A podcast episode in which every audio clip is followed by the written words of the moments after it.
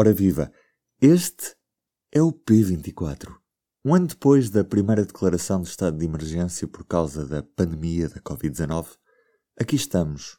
Hoje, duas histórias que foram recolhidas pela jornalista Carolina Pescada. Histórias de negócios profundamente afetados pela pandemia. Aliás, como todos nós fomos de uma maneira ou de outra. Começamos no Barreiro.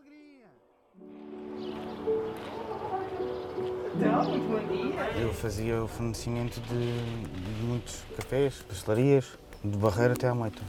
Olha aqui os caseiros. Os que não fecharam são se calhar uns oito. Ouvimos o proprietário da pastelaria tabuense, Nuno Mendes. Acabou por ser o, a salvação. As mercearias ficaram, deram ficar abertas e nós continuamos a, a fornecê-las.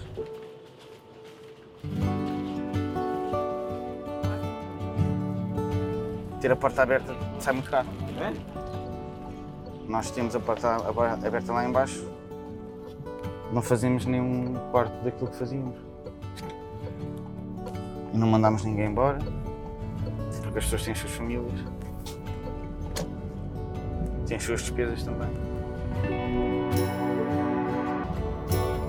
Nós temos quatro pastelarias, eh, temos a fábrica dos bolos também, onde fabricamos os bolos e o pão para as nossas casas, e também tínhamos aberto em setembro de 2019 uma petisqueira.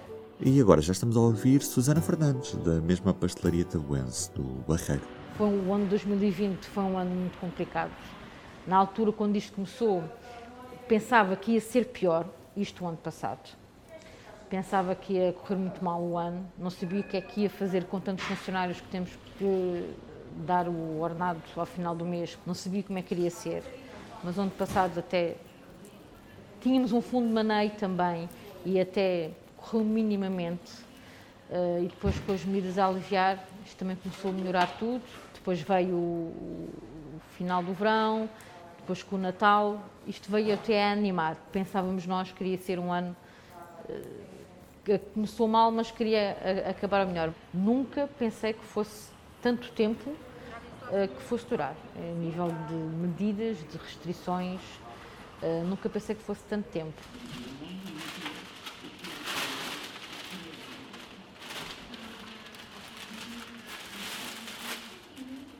O ano passado não pedi o layoff, tentei segurar o barco, muito complicado, mas conseguimos levar o barco para a frente, porque também, em termos de medidas, hum, era permitido vender mais coisas que este ano. Meio de quê? De peixe? A folha? Este ano, pronto, temos a medida das bebidas e do café, que infelizmente cortam-nos as, per as pernas, as pernas a todos. O café leva sempre outra coisa atrás. Uh, ok, ficam à porta dos estabelecimentos, isso é a parte da responsabilidade das pessoas que não deveria de acontecer. Tanto da parte do, do, funcionário ou do patrão, dizer à pessoa para se poder ir embora, como da parte também da, do cliente, devia ter a consciência e a responsabilidade cívica de sair. Mas infelizmente as pessoas não o têm. Nós tínhamos a petisqueira, em que a gente já estávamos a prever as medidas que iriam vir, os restaurantes iriam ter que fechar, e a petisqueira, por sua vez, também teria que fechar. E então pensámos, uh, o que é que dá neste momento para mantermos a porta aberta. São os mini-mercados, as mercearias, os supermercados, que é um bem essencial que sempre uma pessoa vem, compra uma coisinha, compra uma fruta, compra uma hortaliça. Decidimos então abrir a mercearia e, e pronto, e conseguimos com, com muito esforço uh, adaptar o espaço da petisqueira para o transformá-lo numa mercearia e pronto, e conseguimos abrir no dia 16, no fim de semana, mesmo antes de, de ter decretado uh, que isto tudo ia fechar e tem corrido agora. Também agora é um, as pessoas agora também não têm vindo a conhecer, que é, é pequenino e é familiar. Não é fácil, mas fechar as portas também é coisa que, que eu não quero. É um negócio que já temos cá há 33 anos e vou fazer de tudo para continuar aberto por mais de 33. Então, uh, quer dois pãezinhos com chouriço e duas merendas daquelas assim. Estamos fartos disto, do coronavírus. Estamos. Não sei se isto vai alguma vez de vez embora, sinceramente. Acho que vai sempre ficar alguma coisa. e pronto, e queremos abrir as portas, poder trabalhar. É só o que nós queremos. Rumamos a norte, outra história, outro ramo de negócio. O Café Lusitano é um bar no centro do Porto. Obviamente, as restrições impõem que esteja fechado há um ano. Ouvimos o proprietário Mário Carvalho. O Lusitano, a semelhança do resto da noite aqui no Porto, eh, fechou dia 10 de março do ano passado. Vai fazer um, faz um ano exatamente que estamos fechados.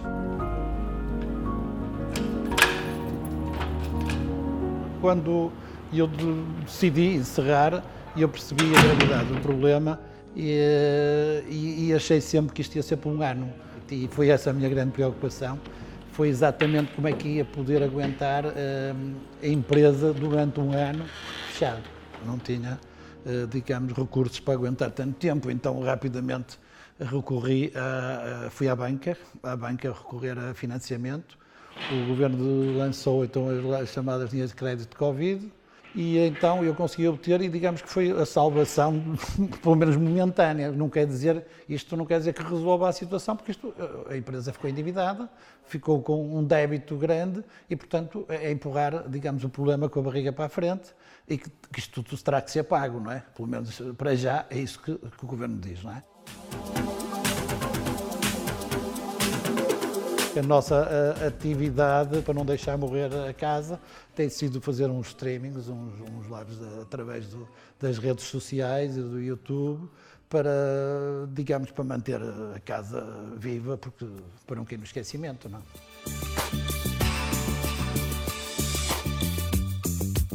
Estamos há um ano, é a única atividade que está há um ano sem poder faturar. O Governo ainda lançou no, uma sugestão completamente descabida, que era tipo as discotecas uh, poderem se transformar em cafés ou pastelarias.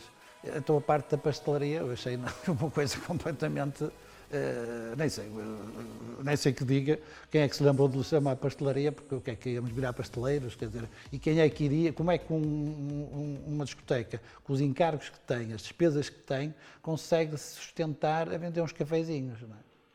São rendas muito elevadas, bastante elevadas. O governo depois anuncia um apoio à renda, mas só se refere a apoio entre janeiro de 2021 e junho de 2021 e esquece as rendas de 2020. E quem é que vai pagar as rendas de 2020? Somos nós que vamos acumular num sistema de moratória que proponha para ser começar a ser pagas em janeiro de 2022. Em janeiro de 2022 eu terei, se não abrir até lá, e provavelmente não abrirei, porque não estou a ver que as pistas de dança funcionem antes, eu terei cerca de 90 mil euros de, de rendas em atraso. E, portanto, essas, essas, as rendas têm que ser apoiadas, não só em 2021, mas os de 2020, e também não entendo porque é que os senhorios têm que receber a renda toda. Porque não, não, não dá para entender porque é que eles vão passar esta crise toda e acabar. A única coisa que estão, vão receber um bocadinho mais tarde e vão ter que receber a renda toda quando nós temos prejuízos nós, eh, enormes.